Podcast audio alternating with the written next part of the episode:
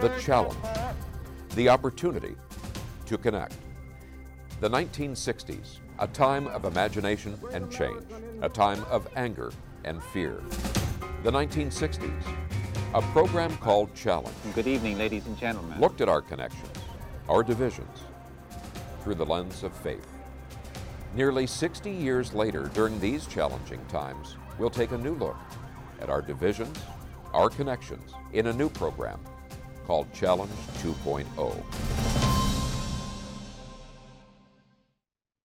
They're called Ag-Gag rules, passed by state legislators to punish people who reveal unsafe, unhealthy, or unethical food production or factory farming. Such rules are only one example of strategies to reduce or eliminate public knowledge and regulation of corporate agriculture and food production methods. But in this episode of Challenge 2.0, we meet a group seeking to counter that pressure and increase access to food that is good, clean, fair, and affordable. So we're delighted to have with us today Mara Welton, who is the Director of Programs for Slow Food USA, and Kim Marshall from Slow Food Seattle. Thank you both so much for joining us today. Thanks for having us today, Jeff. Thank you. What I might ask is much of the food, as we look at this topic and what you're involved in, is much of the food we see available for purchase at supermarkets largely controlled by what's come to be called big ag? And if so, if you could explain what exactly big ag uh, is comprised of? Well, from our perspective with slow food, um, we're very concerned with the commodification of food and the movement of food away from um, people's identity and people's heritage um, and away from you know small growing organic and um, with good good values. So like our our trifecta that we always like to say is that slow food is good clean and fair. So um, big ag is not concerned with good clean and fair food. Um, i think we can all agree that uh, capitalism is maybe the main and economics are the main concern of big ag you know uh, what's the thing that grows the fastest? What's the thing that grows um, you know with the least weeds? And you know mm-hmm. what's the thing that can sit on a shelf for a long amount of time? And all of these are not values that really slow food um, values at all. Um, we really are concerned with who grew it how did it grow um, was it grown in good soil um, did the people who grew it were they co- fairly compensated. Those kinds of things are the things that we're concerned with. Some of those you know nowadays there's a lot of small farms that do have their products mm-hmm. in grocery stores. So i think it's you know it's about relationships and it's about people doing a little bit of a deep dive when it comes to their food to really understand if the food that they're getting is aligned with their values. So i would ask both of you and i might start with kim on this one is reflecting that reality uh, how do the foods that you have stored in your pantry in your kitchen uh, differ perhaps from what most of us might have? Um, I wish my answer was a little more exciting.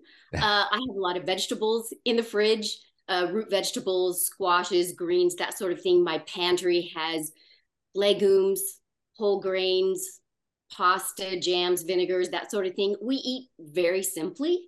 Um, salad, soups, that sort of thing. It's mostly vegetables.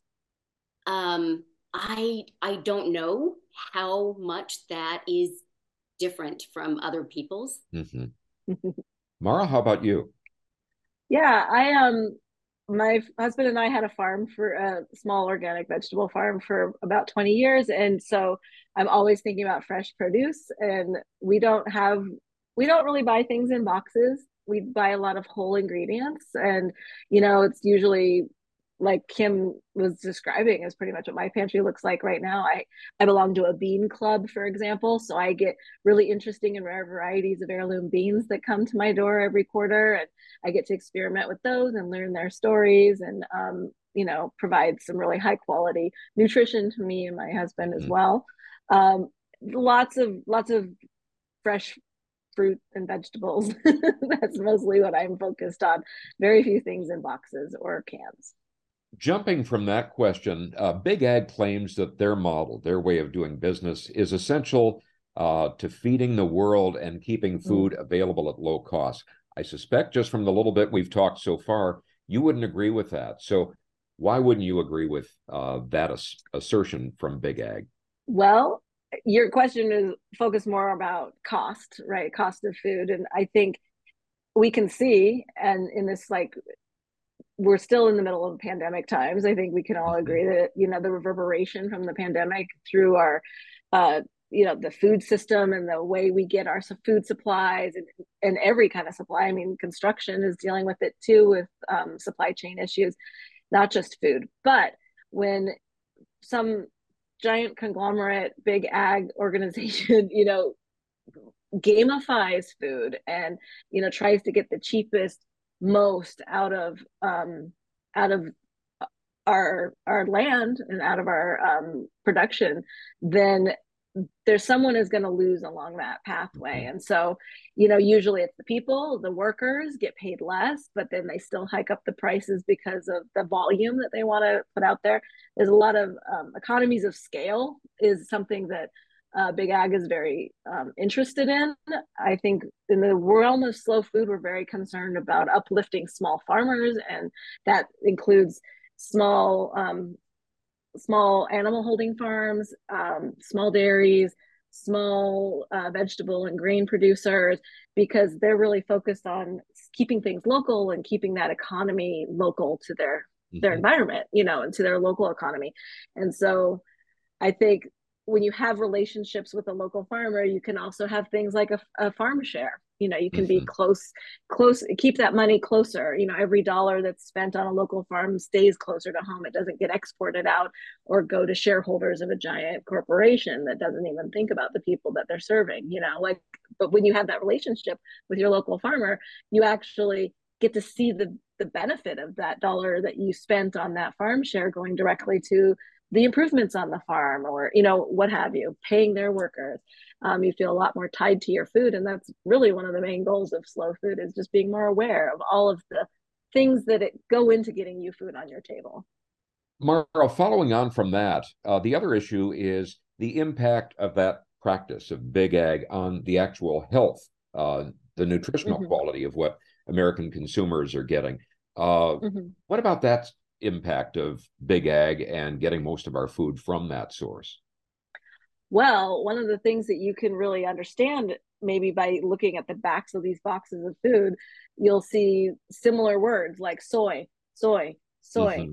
corn, corn, corn. You know, like these are the things that they're using, um, are are extracting from our soils, and they're just doing monocrops, right? So the diversity in our diet has gone down significantly because of all of the monocropping practices that happen in big ag. They're not thinking about, you know, the thousands of varieties of legumes, the thousands of varieties of greens, the thousands of varieties of fruits and vegetables that together make us who we are when we eat them, you know. But if you're always eating GMO corn in your diet, you're missing essential nutrients in your diet. So what do they do? They start putting in vitamins and additives enriching flours. And like mm-hmm. you know if you just use the whole grain you don't need that enrichment. It's already in there. So there's a there's an extractive economy not just with the land or it's also with our nutrition. And they i i'm i've never quite understood that to be perfectly honest because we already have these perfect foods that have all the package that we need and mm-hmm. we combine them with our diverse diet. So you really you really miss out by not having that biodiversity represented in the food. And Big Ag is really focused on like 10 crops. That's all they care about. You know, like if your your diet could be thousands of things that have micronutrients already, that have, you know, textures and flavors and just super inspiring um, varieties out there that really, you know, make eating so much more wonderful and fun and nutritious without a question.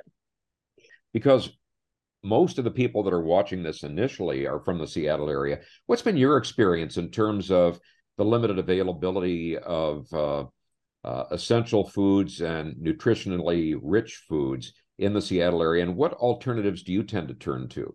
Um, I think that that Mara said it really well about supporting local farmers. We have a mm-hmm. vibrant farming community here in the Seattle area, um, and you you don't have to go far to find really good, nutritious food that is grown by people who you meet.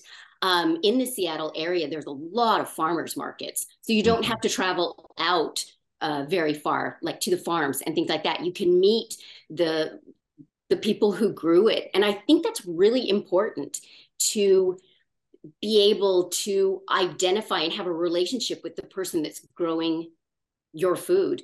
Um, I also think it's really important to grow a little bit of your own food. I think it's impossible to ask everyone to grow a lot of food or all of their food. Mm-hmm. But when you grow just a little bit of it, I think that you have a greater appreciation for the people that grow your food so that when you see these amazing carrots that this farmer has and you think wow that's that's kind of a lot of money and you grow it yourself going yeah they don't make nearly enough on those carrots. so it's just kind of a different perspective. Let me ask you this question that's fundamental. You've been talking about the slow food movement. How did that begin? I understand it didn't actually begin in this mm. country, but it was a response right. again to a uh, the arrival of a uh, purveyor of fast food. Uh, Mara, maybe that's you can right. share that backstory with us. Sure, absolutely. I'm always happy to share the origin story of slow food. And really, the easiest way to think about slow food is not about like slow cooking necessarily or a slow pace. It's really slow food in response to fast food. Mm-hmm. So, slow food is everything fast food is not. So, that sort of, you know, positions it in your mind exactly what we're talking about. But to your point, um, 1986, uh, our movement got started when a whole slew of folks in Rome were aghast that a fast food giant was trying to put in a one of their franchises there right at the foot of the Spanish Steps, and they erupted in in a protest. They actually protested in the streets with bowls of penne pasta and said, and they said, if we allow this to happen continuously and just can take over our food supply and take over our food um, identity, then we lose ourselves we lose who we are if we don't hold on to the where we come from you know with mm-hmm. our food. And so that message really reverberated throughout europe. Um, the slow food movement was born like immediately out of that.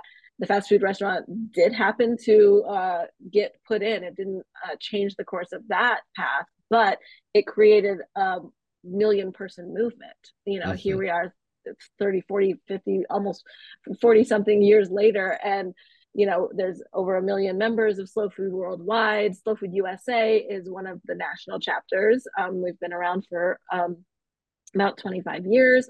And, you know, we have about 85 chapters in the US. And these are all people that are values aligned. And they're like, yes, food is our identity, food mm-hmm. is political.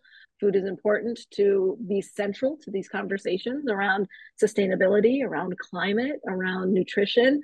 Um, it's what it's what ties us all together and Kim, I might ask you, how long has the Slow Food Seattle movement been in existence, and what is your reach right now? Yeah, um, the Seattle chapter was founded in 1997, so I think it was like the second chapter in the U.S. Yeah. Wow! And so it is, yeah, it's been going strong for a, a long time. Well, the other question I might ask is exactly how is the slow food movement seeking to counter the influence of big ag, and also the fast food purveyors. We've heard the term used of either uh, food deserts or food insecurity, and it seems that that's a prime focus of you. But Mara, perhaps you can give us some perspectives on that. Sure. Yeah. Um, I would like to just reposition that a little bit because sure. um, in slow food, we don't like to say food deserts because if you live in a desert and you're an inhabitant of the desert, you know it is not a desert. There is nothing but food in the desert if you know where to look. So um, we actually call it food apartheid um, because it's a very intentional um, discrimination of certain groups of people away from their food source. Um, you know, when you think about housing insecurity, when you think about marginalization of communities in urban settings, um, they're intentionally removed from their food of origin. And it becomes really a battle for basic fundamental access to food. And so, yes, food insecurity is a big piece of what we engage with. There's a lot of mutual aid efforts that are done by um, folks in our network at the various chapters. Um, lots of like seed libraries have been produced throughout the seed network or the slow food network. Um, seed libraries, access fridges in communities with um, excess food, we have a giant event that happens at the end of every April globally called uh, Disco Soup, which is about reclaiming food waste from grocery stores and farms and creating a big community gathering that is all access to people, anyone, to have a meal together um, mm-hmm. from this reclaimed food. So there's lots of ways to engage with this topic throughout slow food, no matter where you are, um, internationally or locally.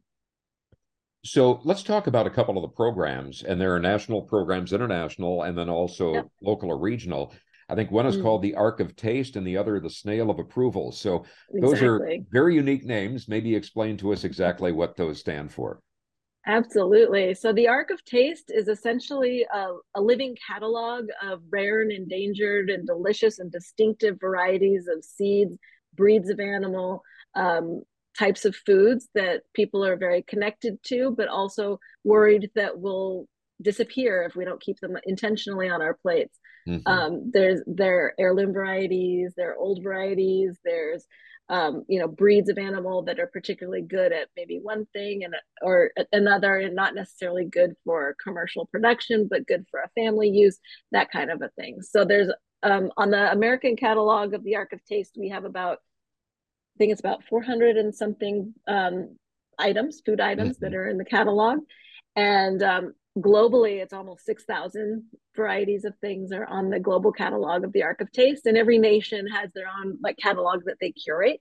Mm-hmm. um, but it's a really incredible it's an invitation essentially the Ark of taste. It's an invitation to be engaged with and learn about um, foods that have a story and that connects you to those people and those communities. And maybe makes you a champion of that food and keeps it around. Um, our indigenous friends say they all of these seeds and all of these breeds are are kin you know? They are not considered separate from humans. They're our relatives. Mm-hmm. and so if we think about the ark of taste as like a family album or our, our family tree um, these are the foods that make us who we are. And i think it's a really important catalog to have and to celebrate. And in fact slow food has a book coming out this august celebrating the ark of taste. So keep your eye out for that. We'll do that. And then yeah and then snail of approval is a very specific um, award that is given to businesses that are um, good clean and fair businesses that are upholding the slow food values in their business practices which is very difficult to do mm-hmm. um, it's not it's not focused on profit it's focused on values so um, you know it's hard to stay afloat and and it's hard to do both right it's hard to do be a successful business and stay true to your values. Um, so we recognize that it's not a certification; it's an um, it's an award of excellence that chapters have signed up for, and they are the ones that do the awarding to people in their people businesses in their local area. Uh, in terms of the Ark of Taste, Snail of Approval, and other programs here in the Pacific Northwest, what are some of the ones that uh, people would find here? Yeah. So right now, the Seattle and the Greater Olympia chapters are getting ready to launch a regional snail of approval program. And so this will greatly expand our area from uh, Bellingham in the north of the state uh, down through Seattle and the east side, Tacoma, Olympia, down to maybe the Centralia area. So this will create a lot of opportunities to award snails to those farms and restaurants and food producers that are doing such great work mm-hmm. uh, in our community. So, and our members love to connect with the snails. So it's it's really exciting. Um, also, as far as the Ark of Taste goes, um, the Seattle chapter has boarded four important foods onto the Ark of Taste uh, the marbled Chinook salmon, the native Olympia oyster, the geoduck, and the Makah ozette potato. Um, the Whidbey Island chapter has boarded the Rockwell bean and the Sugar Hubbard squash onto the Arc of Taste. Uh, we have a uh, the Land and Sea chapter up in Friday Harbor uh, has a community garden, which is a real draw and an asset to that mm-hmm. community.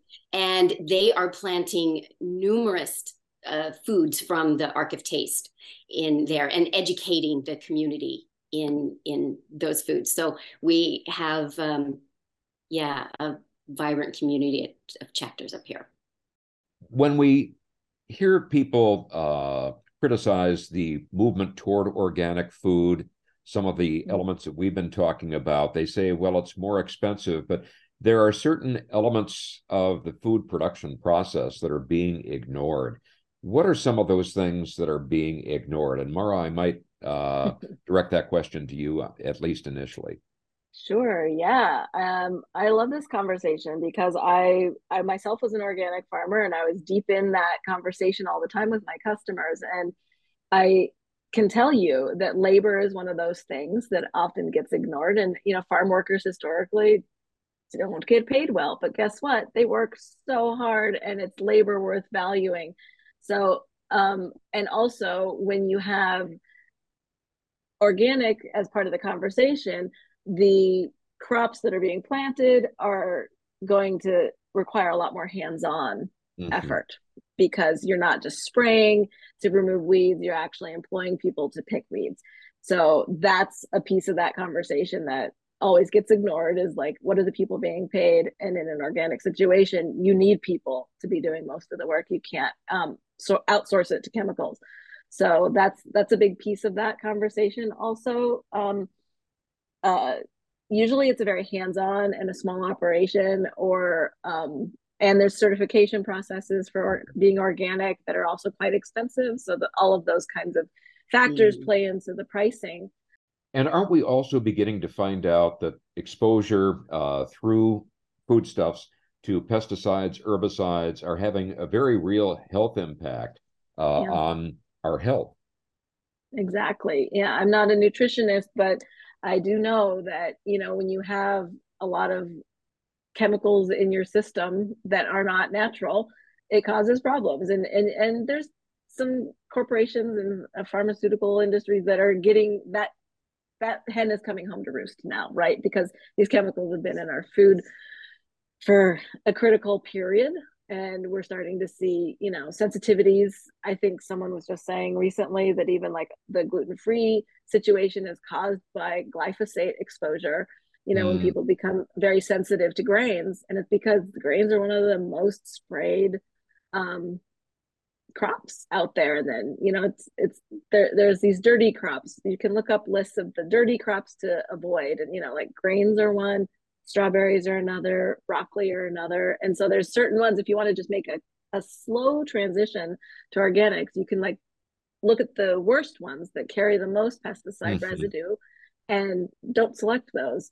Make those the organic choices that you make. From what I understand at the uh, slow food movement, there's also the social and philosophical aspect of what dining together can bring us uh, as opposed to the sort of grab and go mentality. Uh, mm. What would what would your thoughts be on that?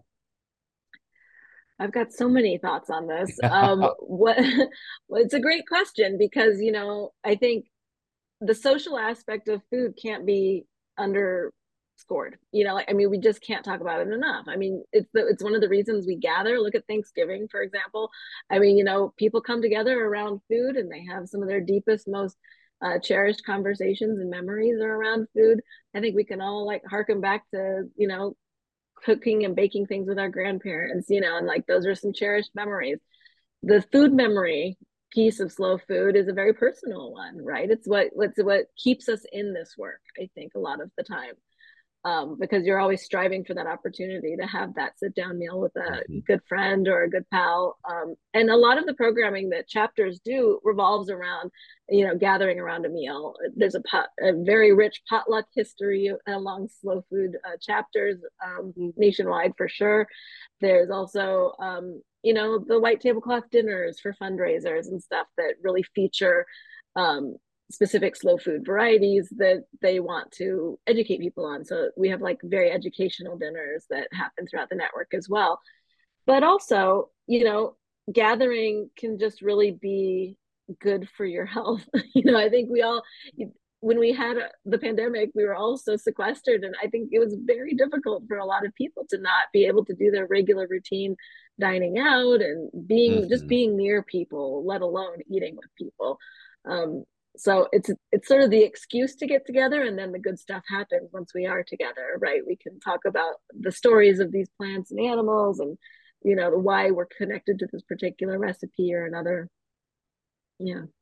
Well there's also i think some evidence in uh, psychology and the social sciences that suggests that if we spend more time together over food it strengthens bonds Whereas very sure. often, if people are running off to, and not to pick on a sport, but soccer practice or baseball mm-hmm. or something like that, those family ties tend to suffer a little bit. Would you agree with that?